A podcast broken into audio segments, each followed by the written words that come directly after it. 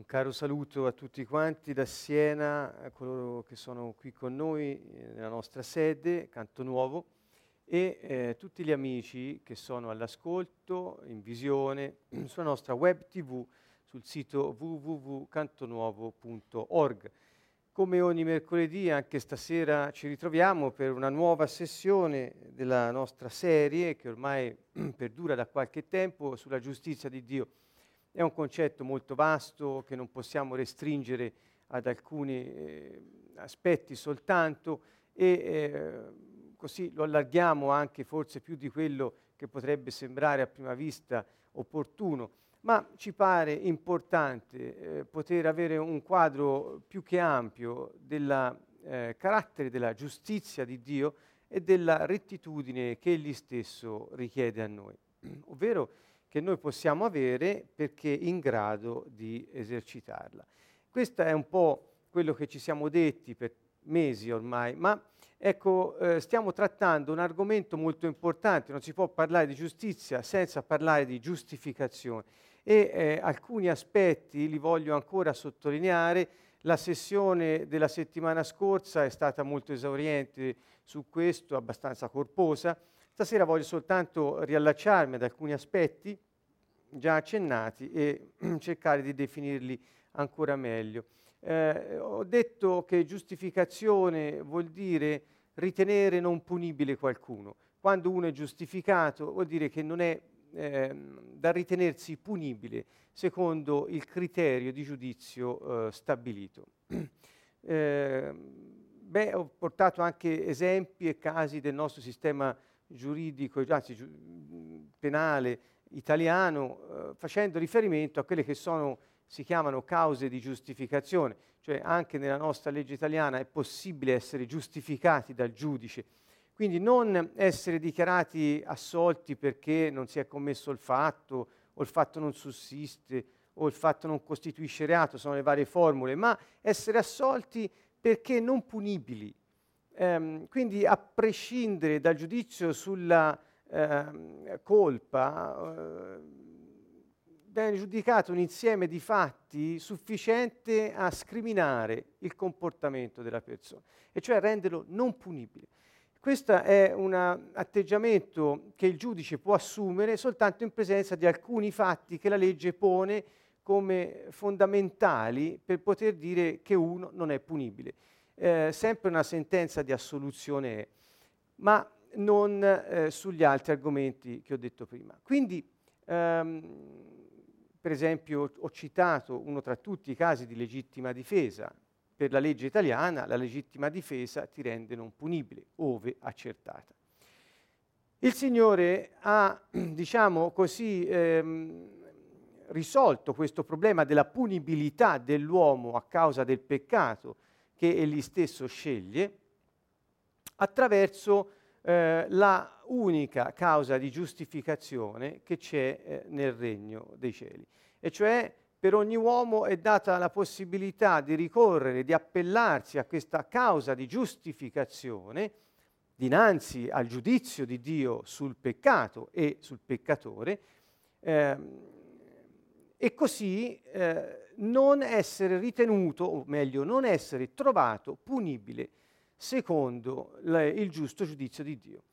Che cosa vuol dire? Sappiamo tutti che Dio disse all'uomo di non peccare e quindi eh, lo mise davanti ad una scelta perché la libertà di scelta è sacra, appunto Dio stesso l'ha dichiarata tale, eh, considerando che l'uomo aveva questo arbitrio libero di poter scegliere eh, eh, ricordo la storia di Adamo nel giardino, all'inizio, libro della Genesi. Ebbene, disse all'uomo che se avesse scelto di fare senza Dio, eh, sarebbe morto. Quindi la conseguenza del peccato sarebbe stata la morte. Ora, tutti sappiamo che la morte che è entrata nel mondo a causa del peccato il cui suggeritore, autore, fautore, ideatore è Satana, l'avversario, ebbene la morte è diciamo, una conseguenza, tra virgolette, naturale al peccato che si estende a tutti gli uomini a causa del peccato del primo uomo. Questo è un po' quello che noi eh, troviamo appunto nella scrittura, non voglio semplificare o banalizzare troppo, ma all'incirca eh, potete poi andare a documentarvi su tutte eh, le parti del Nuovo Testamento, in particolar modo le lettere di Paolo sono molto esplicative su questo. Ma quello che voglio dire è che Dio ha eh, creato un presupposto, una condizione, una causa di giustificazione per tutti gli uomini ehm, affinché chiunque potesse invocare quella causa di giustificazione fosse ritenuto da Dio non punibile a causa del peccato commesso. E questa causa di giustificazione, che è l'unica, è la morte sacrificale del nostro Signore Gesù Cristo, il Re, inviato sulla terra per poter togliere di mezzo i peccati del mondo. Questo è il sistema che Dio ha escogitato per poter accogliere nella assoluzione in Gesù Cristo tutti coloro che con Lui si identificano.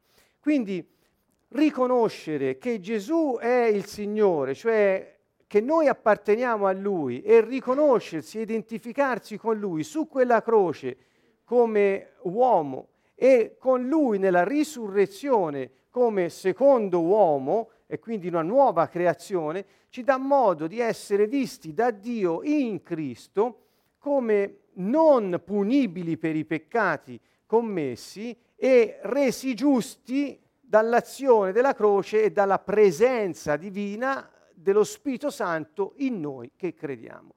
Quindi c'è un doppio effetto, la morte sacrificale di Gesù da una parte e lo Spirito Santo che è potuto venire a dimorare nello spirito dei credenti per renderli idonei a compiere la giustizia, cioè ad essere retti. Quindi noi da una parte scampiamo l'ira di Dio, dall'altra possiamo essere retti, giusti nel Signore Gesù Cristo. Nessuno sarebbe giusto di per sé e nessuno potrebbe reclamare appunto la capacità di compiere la giustizia, la volontà di Dio su questa terra. Nessuno. Soltanto chi crede in Gesù può beneficiare e dell'assoluzione per la non punibilità da parte del giudice e del perdono di colui che dal peccato è anche offeso. Spiegherò meglio questo doppio binario perché mi pare importante. Ripeto, sono mie considerazioni, ve le offro così eh, in modo semplice affinché possiamo eh, avere un quadro più completo eh, e possiate ritenerle, se le ritenete per voi utili. Mm, ecco l'esempio, torno a un processo penale nel sistema italiano. Quando un imputato viene portato davanti al giudice, il giudice ha il compito di giudicare la condotta e de, di quella persona e di applicare la legge e se ritro- ritenuto colpevole, integrato il reato, punirlo secondo la legge.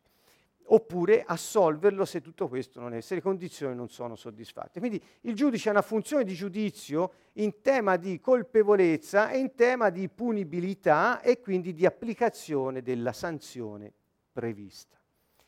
Ma diciamo che accanto, davanti, oltre al giudice, c'è un altro soggetto nel processo penale che può essere molto importante per noi, e cioè se io commetto un delitto di lesioni, e cioè faccio del male a qualcuno e vengo processato per le lesioni procurate, non solo ho davanti a me un giudice che mi giudica per eventualmente punirmi o no, ma ho anche una persona offesa che è la persona a, a, a, cui è stata diretta la mia azione criminosa, che quindi ha prodotto un danno, l'offeso dal reato, che ha dei diritti verso di me, può vantare un credito, una soddisfazione, normalmente pecuniaria nella legge italiana, appunto, affinché possa essere ristorato del danno subito. In qualche modo c'è un doppio binario in un processo penale, cioè un giudizio sulla colpa e quindi la punibilità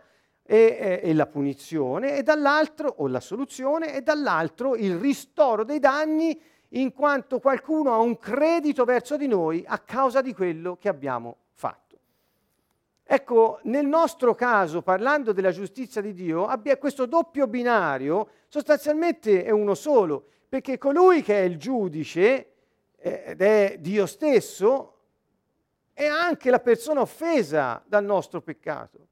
E quindi non solo Dio ci giustifica e ci giudica, ci ritiene non punibili perché Gesù si è offerto come sacrificio di espiazione al posto nostro e in nostro favore, ma anche in quanto persona offesa dal nostro reato, ci può perdonare grazie a quel sacrificio perché non ha più credito verso di noi. Il peccato comporta non solo la conseguenza della morte, ma anche una, eh, una, una sorta di credito nei confronti del peccatore. Ebbene, il perdono che Dio assicura è proprio questo, Lui non ha nessuna pretesa nei nostri confronti.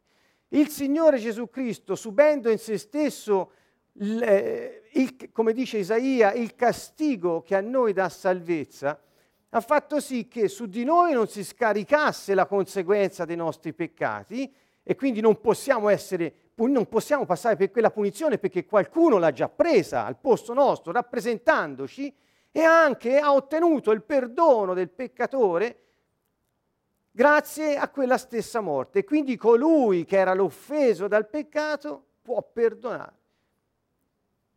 Come ci ha ricordato Fabrizio prima, non solo perdona Dio, ma dimentica. Perché? Perché il perdono non è una sorta di sentimento bonario nei confronti della persona che ci ha fatto qualcosa. Il perdono è un concetto giuridico, anche quando è usato, è un termine usato giuridico, e cioè è rimettere il debito. Perdonare vuol dire non avere più pretese verso una persona, pretese di ordine emotivo, pretese di ordine psicologico, pretese di ordine monetario. Non avere più un vantaggio per imporgli delle condizioni, non avere più un eh, legittimazione alla vendetta che ci porrebbe in una situazione di supremazia nei confronti del debitore, non avere più nessuna possibilità di vantare alcun diritto nei suoi confronti, in quanto una, eh, diventa il debitore una sorta di inferiore dal quale puoi pretendere ciò che ristora la tua persona. Ecco, perdonare vuol dire tutto questo. Quindi è, talmente ampio che ha un colpo di spugna su tutto quello che c'è stato prima. E quindi quando incontri quella persona eh, dovresti chiederti, eh, ma che, che, non c'è niente che puoi vantare verso di lui o di lei. Non chiederti, ma così ti, ti dovrebbe venire spontaneo se hai perdonato. Ecco, Dio con noi fa così, cioè ci ha offerto il suo perdono perché per noi l'ha ottenuto Gesù morendo al posto nostro e rappresentandoci su quella croce come sacrificio di espiazione. Il perdono è insieme alla giustificazione, e cioè per alcuni, come ho detto, consegue la giustificazione, per altri la precede. Ehm, vorrei soltanto sottolineare la bontà di Dio nella sua grande misericordia che è riuscito a combinare il, la sua giustizia con la sua misericordia. In quanto giudice giusto non avrebbe mai potuto ignorare il suo, il suo pronunciamento, se pecchi muori. E quindi di fronte ad un'esigenza di giustizia di tale genere, come coordinare, come armonizzare tanta misericordia? Poiché egli è misericordia. Come, ecco, proprio nella giustificazione si trova tutto questo e da lì deriva tutto il resto. Eh, nel concetto ampio che abbiamo detto c'è la redenzione, c'è il perdono, la giustificazione. Dio ci purifica anche, cioè ci toglie quel senso di colpa che ci rende, ci mette a disagio, ci rende inquieti, ci, ci toglie la pace. Perché? Perché si dice il sangue di Gesù ci ha ottenuto tutto questo. Che vuol dire il sangue di Gesù? Non è che si intende il sangue di Gesù eh, come l'elemento biologico oggi in, in, quel senso lì, ma si intende la morte sacrificale e sanguinosa del Signore, perché sangue l'ha versato, cioè è stata una morte che ha comportato lo spargimento del sangue a causa della violenza usata. e dei mezzi di tortura e di uccisione che sono stati usati. Quindi voglio dire, proprio questa morte sacrificale del Signore, colui che è venuto a prendere su di sé quello che avrebbe colpito noi se non l'avesse fatto lui al posto nostro, togliendo di mezzo ogni possibilità che quello che si è abbattuto su di lui possa abbattersi su di noi che crediamo in lui. Ecco qui il miracolo eh, della salvezza. In questo il Signore ci ha salvati, cioè ci ha scampati dall'ira.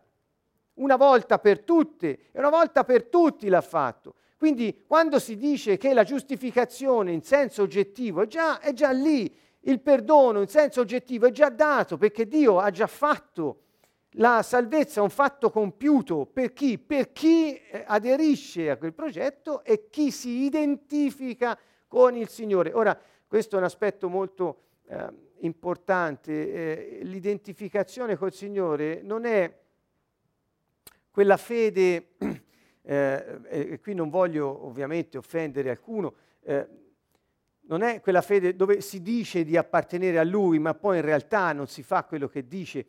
Se uno si identifica con il Signore, non può non fare quello che dice.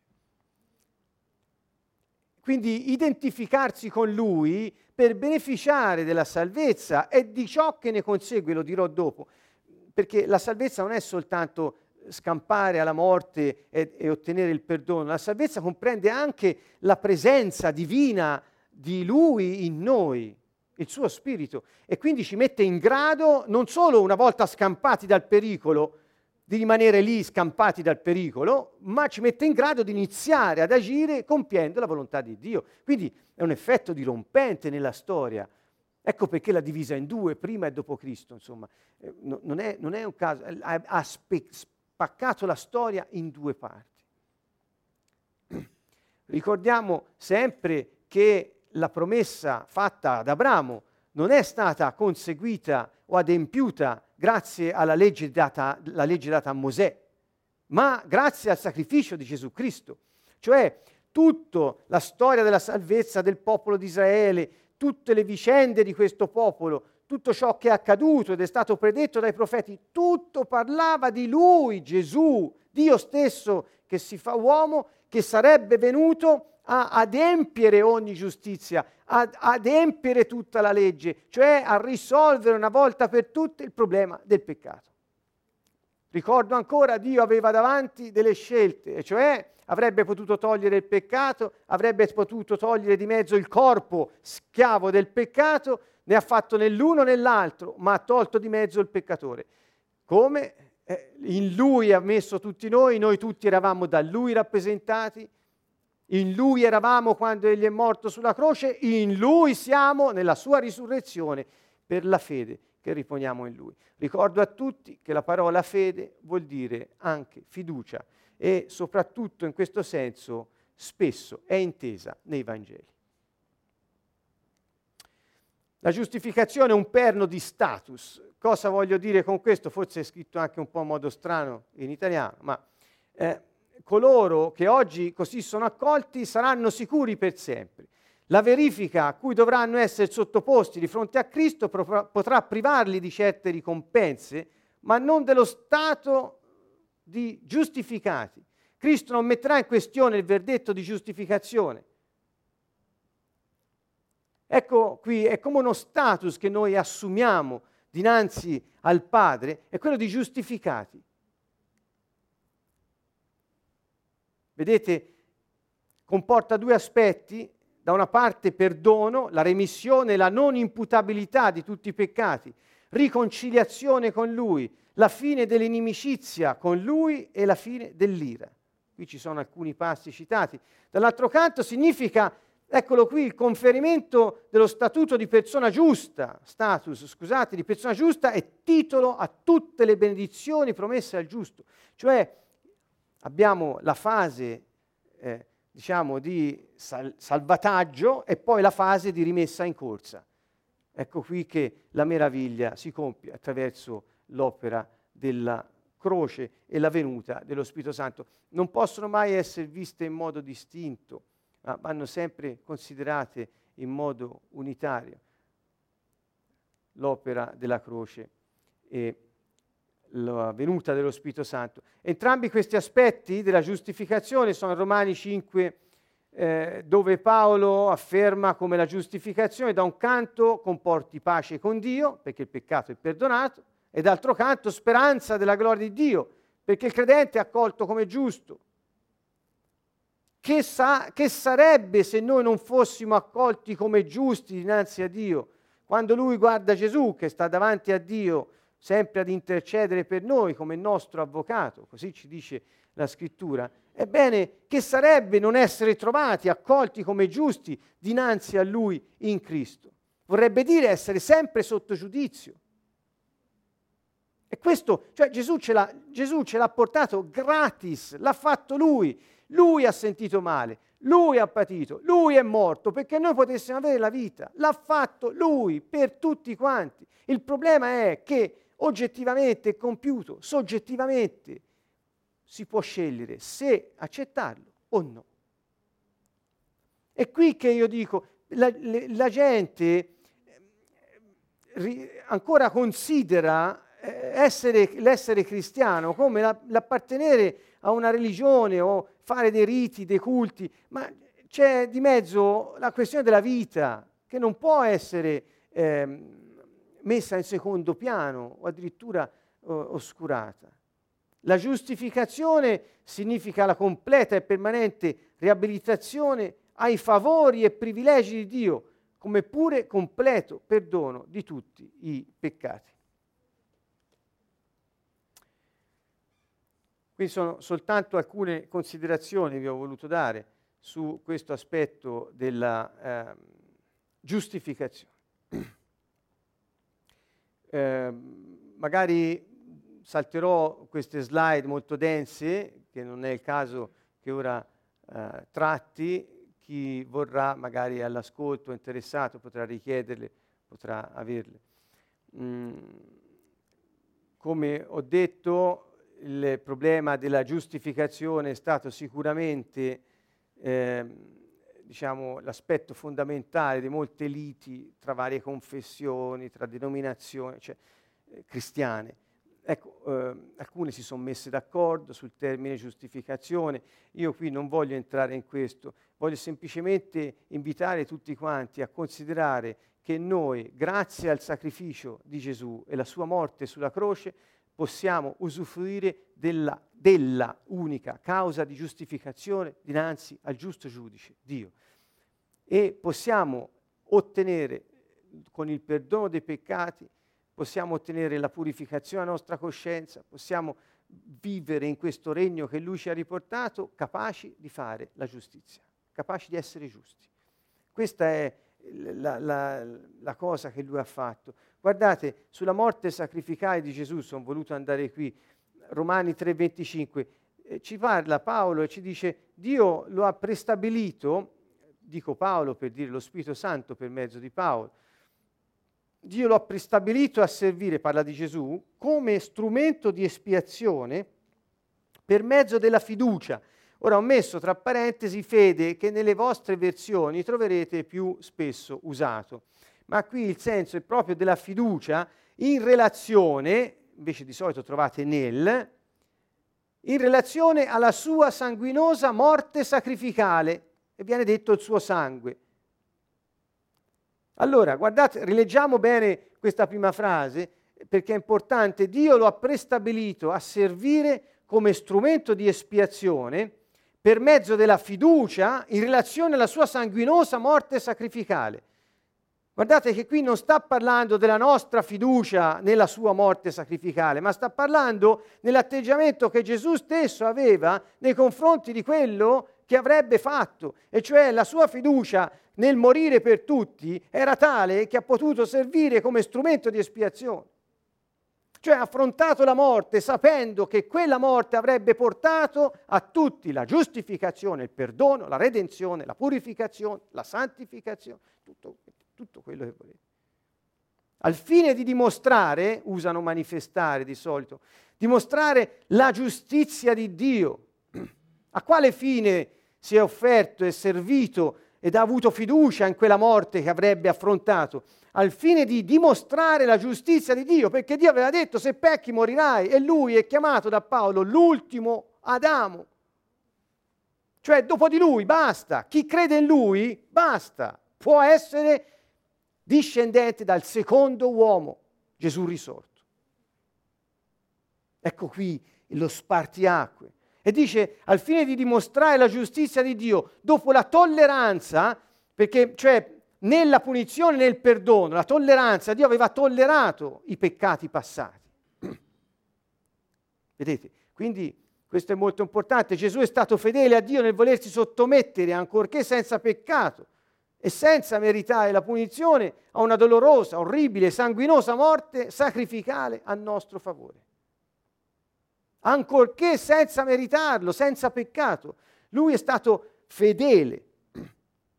Quindi Romani 3:25 non parla della nostra fiducia, ma della fe- fede o credo nella sua morte o nel suo sangue. Parla del, della fiducia che lui aveva nel fare quello che ha fatto, che facendolo avrebbe portato la salvezza a tutti quanti. La nostra redenzione e giustificazione è frutto della fedeltà di Dio alle sue promesse, della fedeltà di Gesù a Dio stesso, a se stesso. Dice Dio è fedele a se stesso, non può, non può eh, disconoscersi. C'è anche questo scritto nel Nuovo Testamento. Se manchiamo di fede, Lui è fedele. Dice anche questo, se, cioè se noi non abbiamo fiducia, Lui è fedele. Ci rinnega solo se noi lo rinneghiamo. Cioè se diciamo io non ti appartengo, tu Dio non esisti, non sei nessuno per me, faccio da solo. Questo è rinnegare Dio, questa è ribellione pura. ecco la rettitudine di Dio dunque, la nostra redenzione e giustificazione è frutto della sua stessa fedeltà alle sue promesse e della fedeltà di Gesù al piano del Padre. Questo ci ha portato la salvezza. Questa è la rettitudine di Dio. Dio è giusto, Dio è retto perché è fedele alle sue promesse. E per eh, spiegare e capire un po' meglio questo aspetto della morte sacrificale di Gesù in relazione al concetto della giustificazione del perdono che abbiamo un po' sommariamente trattato eh, con i limiti che ci possono essere, ma abbiamo un'idea eh, nel leggere vari argomenti ho rinvenuto una storia la cui fonte è ignota, ma che vi voglio uh, raccontare, perché eh, anche se non è che possa uh, ricalcare tutti gli aspetti biblici eh, in modo preciso, ma insomma ci rende bene l'idea. La storia è questa, c'era una volta un re che era molto forte, coraggioso e aveva un sacco di buone qualità. E lui governava il suo paese con giustizia, amava la sua gente ed era amato da loro. A causa di questo non c'era crimine nel suo regno, fino a che un giorno fu trovato che c'era nel suo territorio un, un ladro, un criminale. Sapendo che il comportamento eh, criminoso si sarebbe moltiplicato a meno che non avesse preso una forte misura contro di esso, il re ha decretato che quando fosse stato catturato il ladro avesse, eh, venisse punito con 20 frustate. Ripeto, gli, le, i paragoni biblici non sono esatti, ma ascoltate la storia. Dice, sarà punito con 20 frustate. Ma i furti continuarono e lui aumentò diciamo, il, la soglia della punizione fino a 40 frustate nella speranza di fare da deterrente a ulteriori crimini. Ma questo non servì a niente. Finalmente, alla fine, annunciò che il criminale sarebbe stato punito con 60 frustate sapendo che nessuno nel paese sarebbe mai sopravvissuto a 60 frustate, eccetto egli stesso. Soltanto il re poteva sopportare 60 frustate. Alla fine il ladro fu catturato e eh, con grande sorpresa si scoprì che era sua madre. E il re si trovò di fronte a un grave dilemma. Amava sua madre più di ogni altro nel mondo, ma la giustizia richiedeva che la punizione fosse eseguita. Inoltre i suoi sudditi avrebbero possibile, ha visto come possibile essere eh, non puniti pu- per, dei, per dei crimini che avessero commesso. L'ordine sociale sarebbe stato anche un po' eh, messo in pericolo a causa di questo. Allo stesso tempo sapeva che se avesse sottoposto alla punizione sua madre l'avrebbe uccisa, perché 60 frustate non le avrebbe potute eh, sostenere. E la, allora l'amore delle persone e tutto quanto si sarebbe rivolto addirittura contro di lui perché avrebbero detto, pensato che non aveva compassione e affetto e sarebbe stato incapace a governare. L'intera nazione si domandava che cosa avrebbe mai fatto. Arrivò il giorno per impartire la punizione. Il re eh, salì su una piattaforma che avevano montato sulla piazza principale della città, della capitale, e, eh, e ci fu eh, colui che doveva eseguire la pena, che arrivò. E la eh, vecchia madre del re fu portata avanti, era molto fragile, tremante, e a vedere suo figlio, il re, lei scoppiò in lacrime. Mi dispiace per quello che ho fatto e attese singhiozzando. E poi, riprendendosi, si, si chinò e eh, fu spogliata e pronta per essere eh, frustata. Quando il, l'esecutore della pena alzò il braccio per inferire la prima frustata, proprio mentre stava per colpire la schiena esposta di questa anziana donna, il re, quando vide lei che gli aveva dato vita, il re eh, urlò e disse fermatevi. E si fermò questo braccio a metà dell'aria e, e la frusta non colpì la donna. Il re allora si alzò dalla sua sedia, dal suo trono, si spogliò dei suoi vestiti,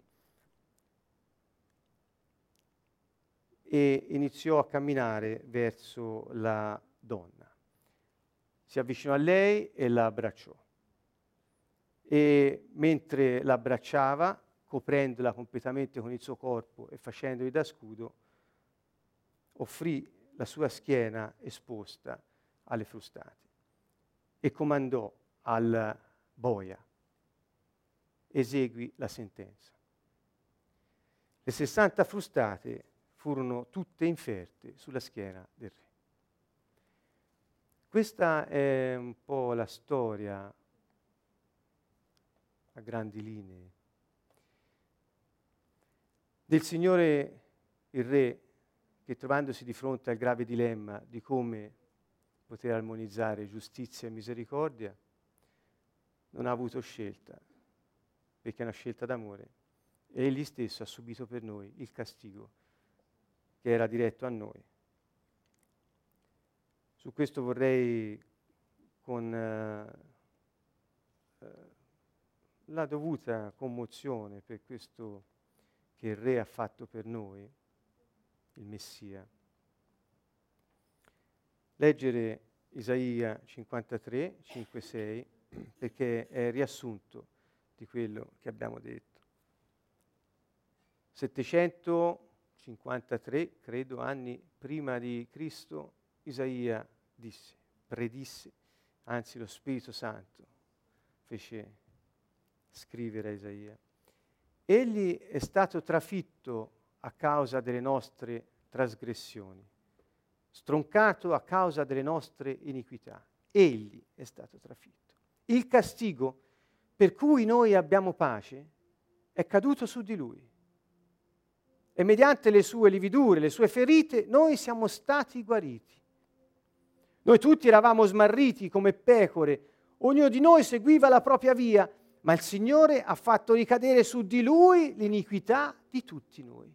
Lui è venuto e ci ha coperti. Dio dice nella scrittura eravamo tutti in Cristo quando egli, lui ci ha messi tutti in lui e lui ci ha coperti e ha preso su di sé il castigo. Pensate, un castigo che dà salvezza.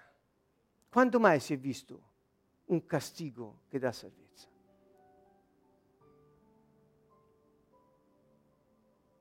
Il castigo che dà pace. Grazie a quel castigo che lui ha subito al posto nostro, a noi dà pace. Perché? Perché ci ha potuto riconciliare a sé il Padre, perché ha tolto di mezzo l'uomo vecchio. Gesù è l'ultimo Adamo, l'ultimo Adamo quando è andato sulla croce, è risorto, lo dico sempre, lo voglio ridire, il secondo uomo. Non solo ci ha rappresentati sulla croce, ma noi eravamo in Lui, con Lui siamo morti su quella croce al peccato, se crediamo in Lui, meglio, se ci identifichiamo in Lui. Paolo lo capì bene, lui si era identificato con la sua morte, ma anche con Lui risorto, tanto da dire vivo io, non più io, ma è Gesù Cristo che vive in me. Cari amici, non dobbiamo tanto fare speculazioni sui termini, le giustificazioni, di cui si è parlato pure tanto noi. Il succo è che lui è venuto a prendere quel castigo che l'uomo meritava per la sua ribellione. E chi si identifica con lui ha già subito la condanna. Non passerà per il giudizio, ma da morto che era è passato alla vita, senza passare per il giudizio. Ah, senza passare per il giudizio. Io prego che riusciate a prendere questa cosa. Da morto che era il non credente, identificandosi in lui, con lui è morto su quella croce al peccato ed è risorto con lui per essere come strumento di giustizia per Dio. E quindi è passato dalla morte alla vita, senza passare per il giudizio, perché il giudizio è già stato eseguito, già fatto. è stato trafitto per i nostri peccati.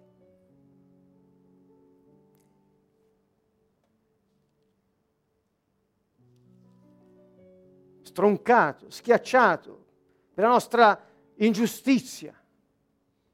Quel castigo grazie al quale abbiamo pace con Dio, riconciliazione, perdono, è caduto su di lui come su un parafulmine e per le sue piaghe noi siamo stati guariti. Vi ricordate Genesi 3? Subito dopo il peccato Dio parla a Satana, il serpente, e gli dice che proprio da una donna sarebbe uscito un discendente. E dice tu serpente, Satana, insiderai il calcagno, vuol dire gli produrrai delle levidure, eccole qui, ma lui ti schiaccerà la testa. Come? Togliendo di mezzo lo strumento del peccato. Quell'uomo che si era prestato alle trame sataniche ha tolto di mezzo, inchiodandolo a una croce. Chi avrebbe creduto al nostro annuncio? Isaia 53.1 a chi sarebbe stato manifestato il braccio del Signore. È cresciuto come un virgulto davanti a lui, come una radice in terra arida. Non ha apparenza né bellezza per attirare i nostri sguardi, non splendore per potercene compiacere.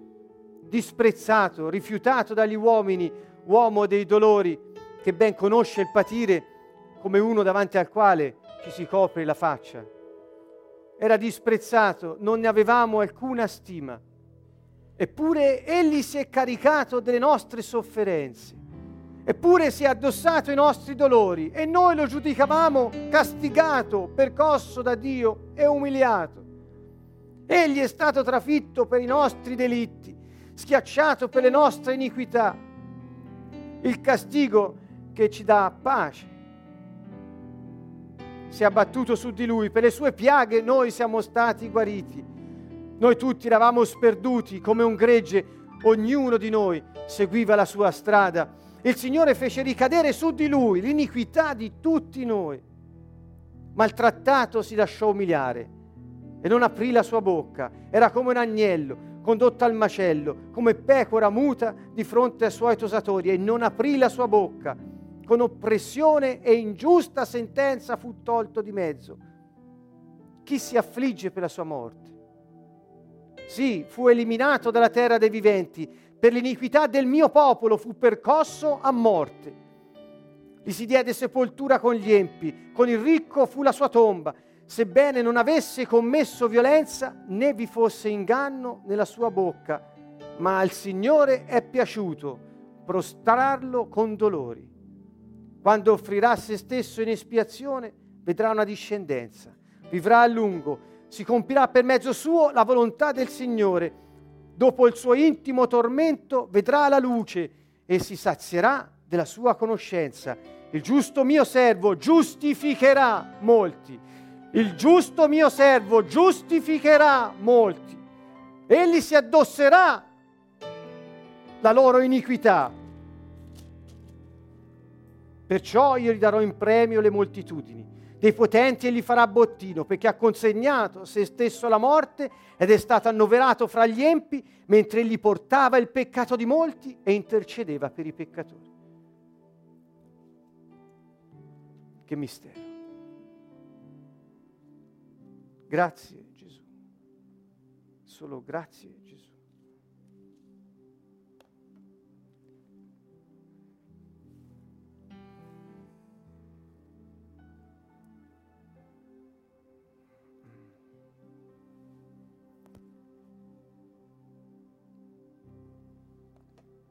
Pensate, lui ha fatto tutto questo E ogni uomo sarebbe stato libero di accettarlo o no.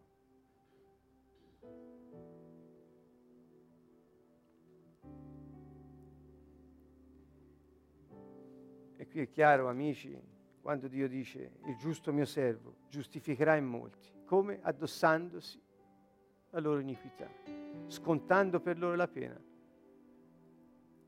e aprendo la via della riconciliazione al Padre che ha via libera a perdonare, cioè a lasciare cadere ogni credito legittimo, ma non c'è più, non c'è più, non c'è più. Che dire dunque? Paolo dice, così, secondo questo fatto oggettivamente compiuto, possiamo noi peccare ignorando le conseguenze, perché tanto ormai siamo giustificati, ormai tanto abbiamo il perdono garantito, non sia mai.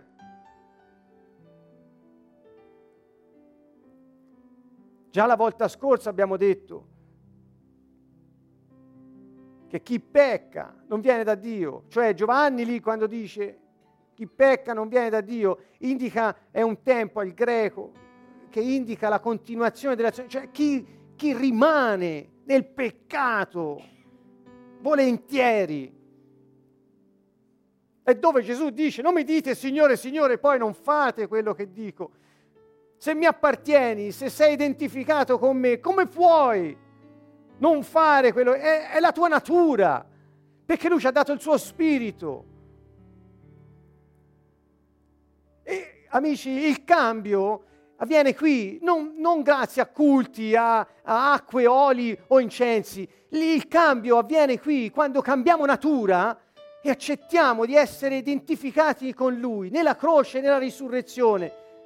Di là siamo stati tolti di mezzo riguardo al peccato e di qua siamo presentati a Dio come giusti in Lui e quindi possiamo compiere la Sua volontà come Suoi ambasciatori sulla terra. Quando io ho incontrato il Signore, non è che mi sono saputo spiegare dottrine, parole grosse, difficili, teorie, e no, ti prende come un fuoco dentro, devi, per, non so, non puoi non assecondarlo, diventa primario eh, vivere per lui e fare quello che ha detto, eh, ma non ti sforzi, è una cosa naturale. Continui a peccare perché la nostra debolezza ci porta a questo, ma lui è in noi e, il compito dello Spirito Santo è di santificarci.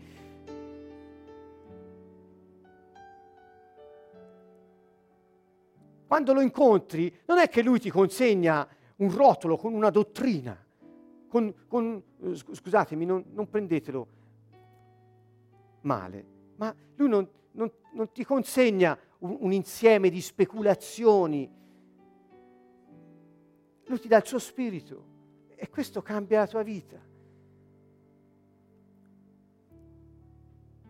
La rettitudine personale qui che consegue a quello che lui ha fatto è fidarsi, guardate, che nella sua grande misericordia verso chiunque si identifica pienamente con Gesù, Dio ci considera come se fossimo già stati pienamente puniti per i nostri passati peccati.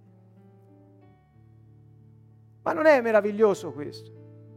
E guardate, non sono parole, perché se lo credi e se ti identifichi pienamente con Lui, lo Spirito Santo, che è lo Spirito di Dio, lo Spirito di Gesù, lo Spirito di pace, lo Spirito di verità, Lui in te lo testimonia.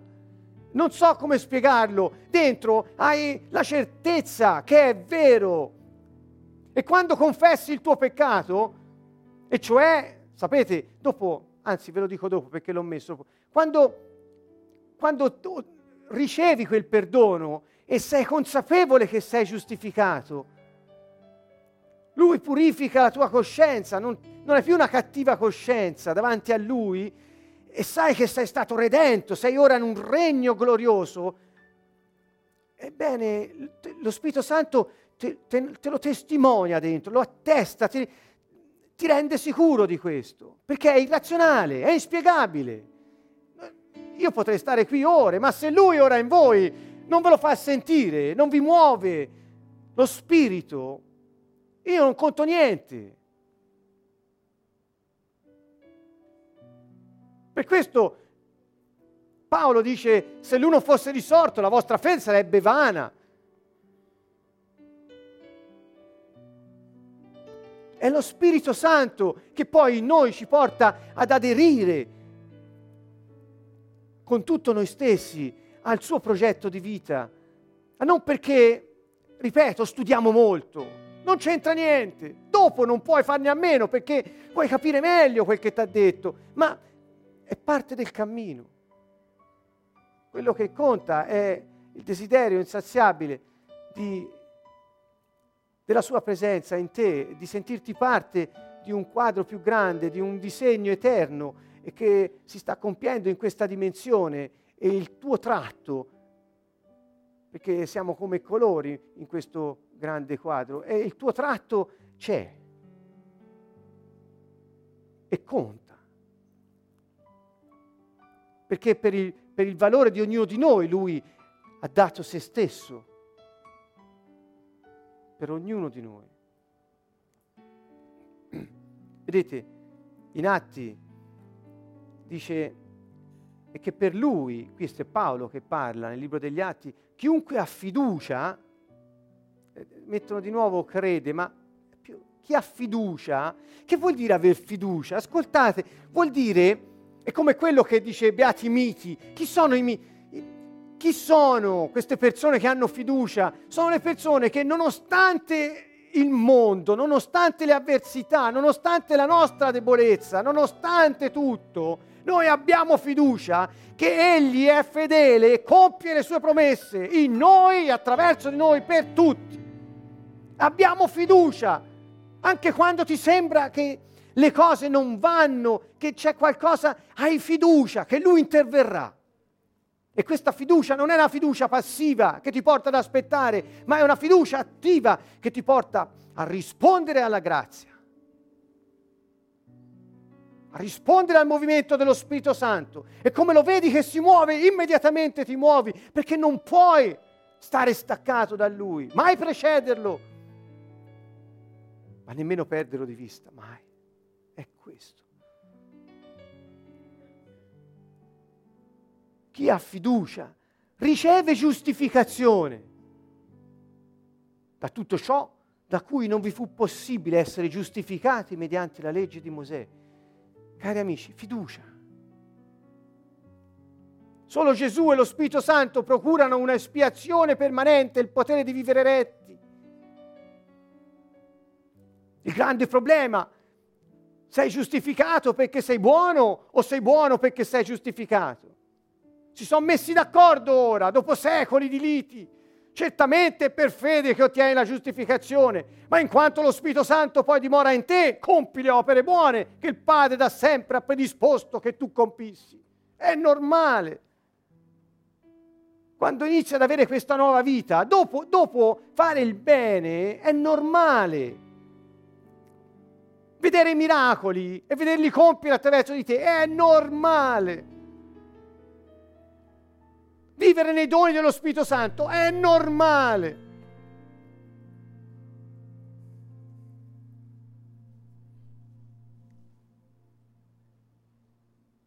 Confessare i propri peccati.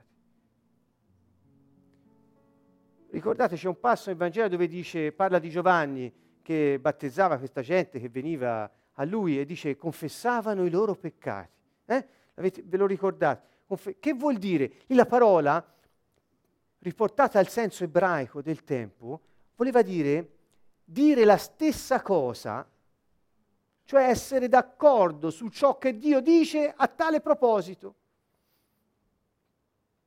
Riconoscere, no, qui ho messo che sia sbagliato, no Dio, eh?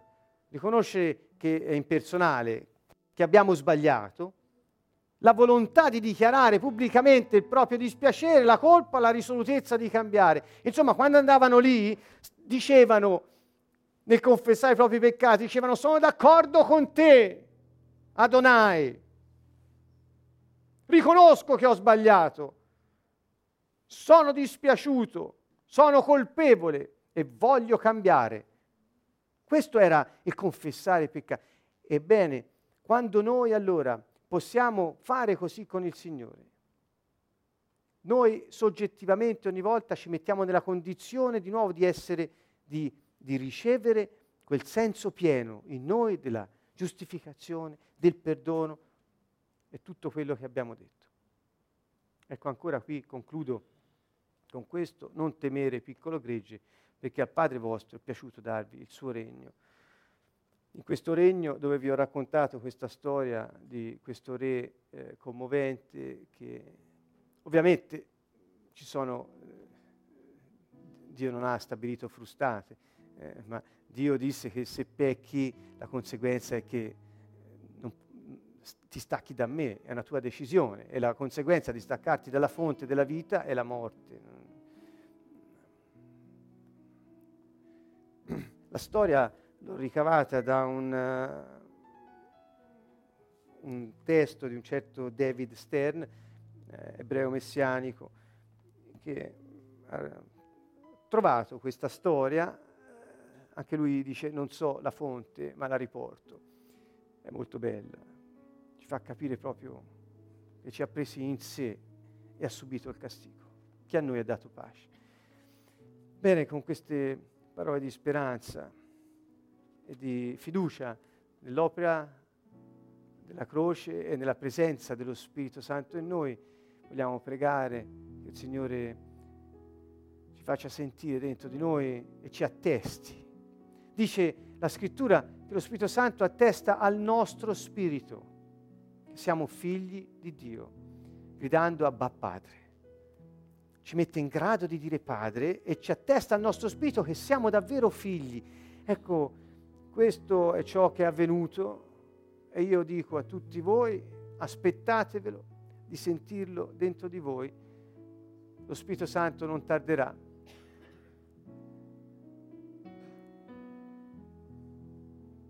Ringraziamo il Signore. Grazie Gesù. Grazie Gesù. Grazie Signore, perché ami me. Grazie Gesù, grazie Gesù, grazie Signore.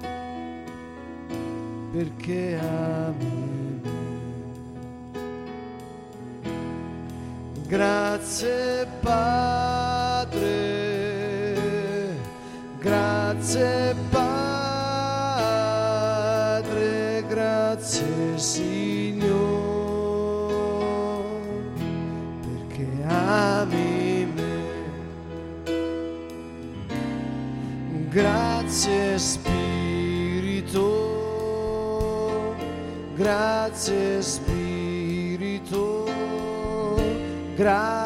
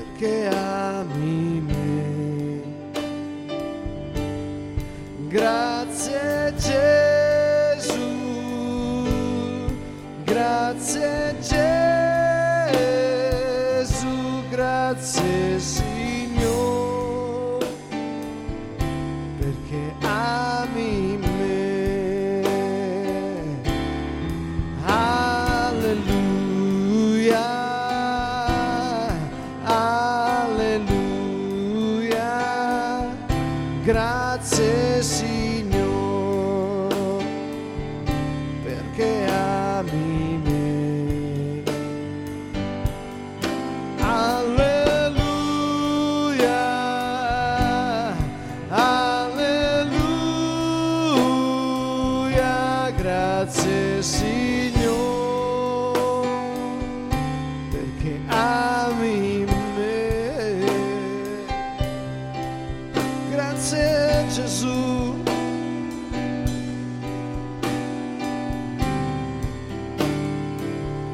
Possiamo alzarci in piedi, alzare le nostre mani verso di Lui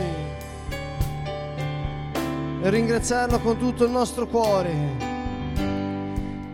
Dio dice, un sacrificio di lode a me è gradito. Gesù è venuto quando noi eravamo ancora peccatori, ha dato la sua vita per noi. Se oggi sei schiacciato dal senso di colpa, se non riesci a perdonare, se non riesci a perdonarti, se ci sono errori nella tua vita che continuano ad inseguirti, alza le tue mani e vedi Gesù sulla croce e puoi gridare verso di Lui, grazie Signore, perché con il tuo sangue Signore mi hai perdonato, con il tuo sangue Signore mi hai redento, con il tuo sangue Signore mi hai giustificato. Grazie Yeshua. Grazie Gesù, grazie Gesù, grazie Signore, perché ami me. Grazie Gesù, grazie Gesù, grazie Signore,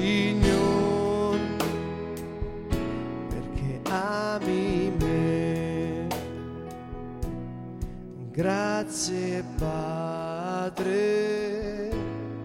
grazie Padre, grazie Signore,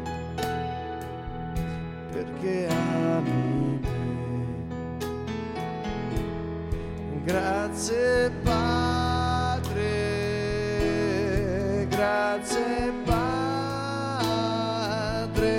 grazie Signore.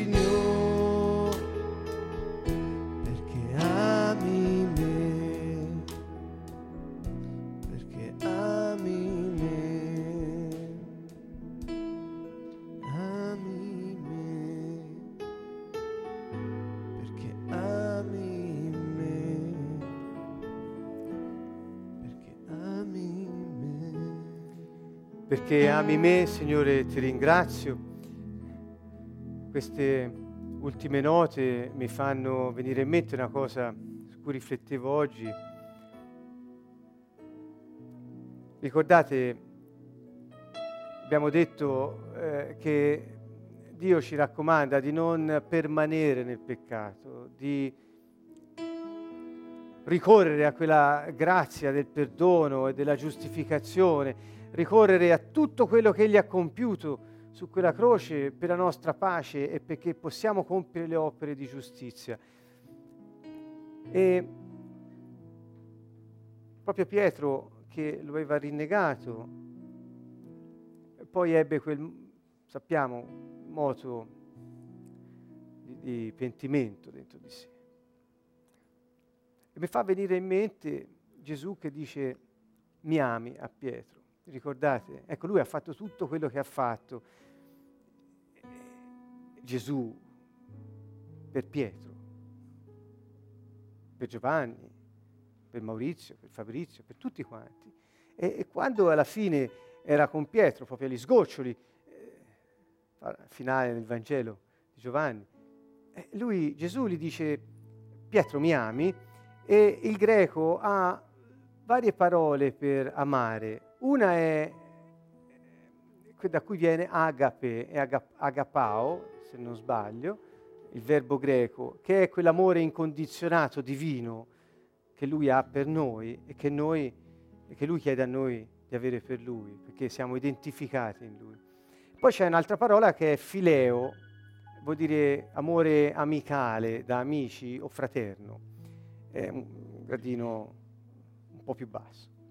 E, e Gesù gli faceva, Pietro, mi ami con la parola agapao, cioè mi, mi, ami incondizionatamente con tutto te stesso, voleva dire. E Pietro risponde, sì, lo sai che ho affetto fraterno per te. Gli risponde, sì, io ti fileo. E, e Gesù dice, va bene, dà da mangiare ai miei agnelli. Questa è la traduzione.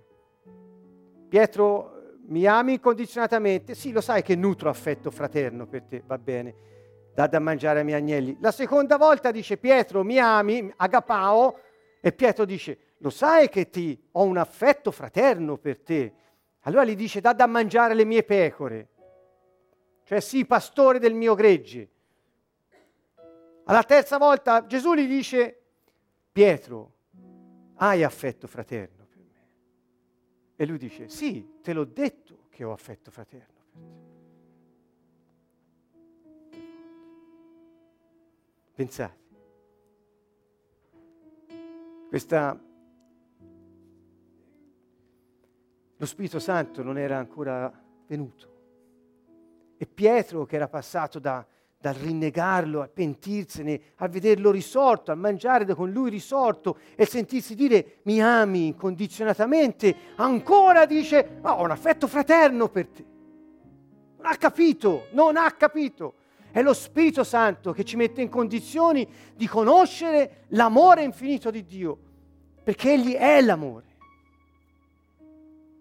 Ed è solo Lui che suscita in noi quello stesso amore per Lui, non lo puoi fabbricare, nessuno di noi può fabbricare quell'amore lì, nessuno, è Lui che, che vive in noi.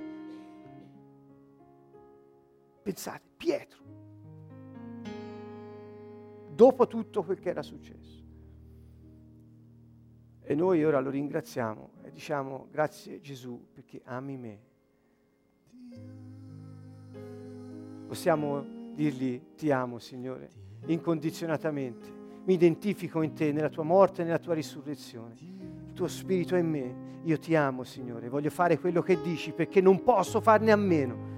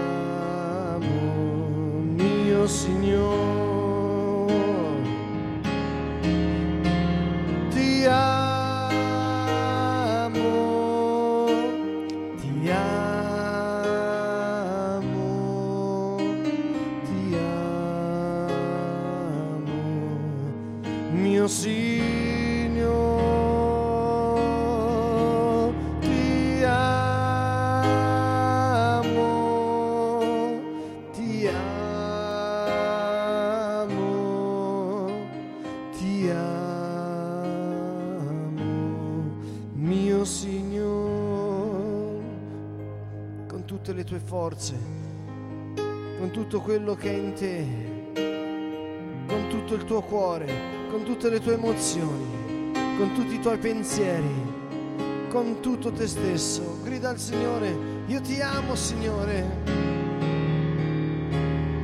Ti amo,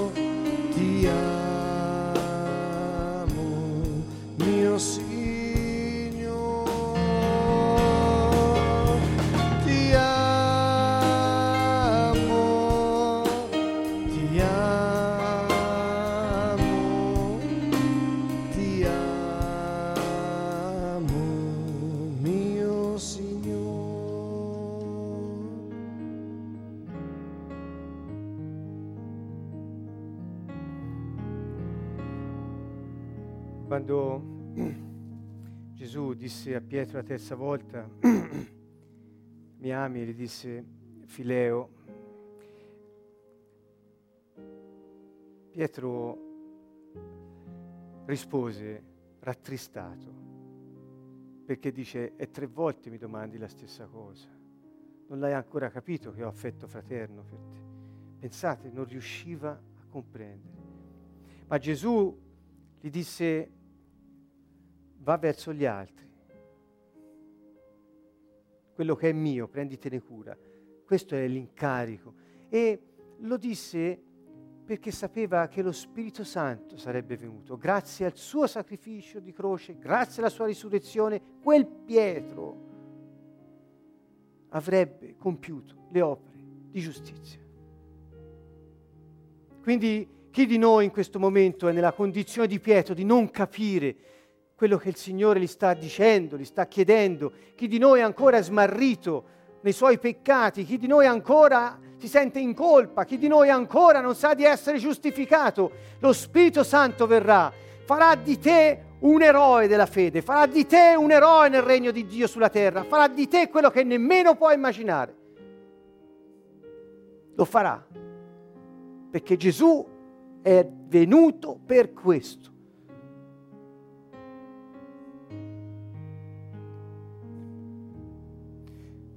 Vediamoci davanti al Padre in Gesù Cristo, con le nostre mani alzate verso di Lui. In Lui, dove siamo stati posti, perché in Lui siamo stati scelti prima della creazione del mondo. In Lui possiamo sentire la Sua giustizia in noi. Grazie Padre, ci hai ritenuto non punibili perché Lui è stato punito al posto nostro. E la stessa punizione non può essere eseguita due volte. Grazie Padre, ci hai perdonati.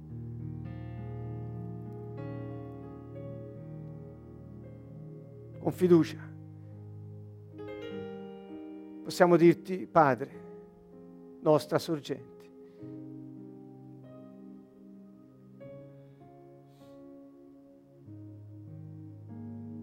Sei nei cieli, il tuo nome sia santificato, sia onorato e sia in tutti gli uomini che hai creato. La tua volontà sia fatta e il tuo regno venga qui su questa terra come in cielo. Il che hai pronto per noi oggi, siamo pronti a riceverlo. Possiamo amministrarlo con giustizia, fiduciosi in te. Rimetti i nostri debiti, Padre, come li rimettiamo noi ai nostri debitori. Non abbiamo più credito, aspettative o pretese verso alcuno. Fiduciosi che te fai la stessa cosa con noi. Del resto siamo tuoi figli.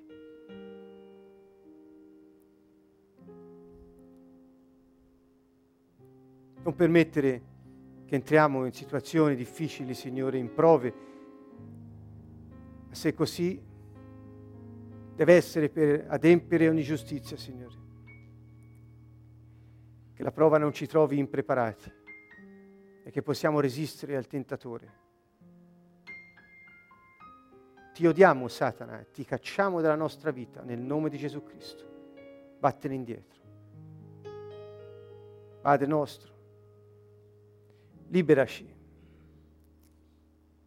da ciò che di male può capitarci. Liberaci dalle trame dei malvagi, liberaci dai disegni del diavolo.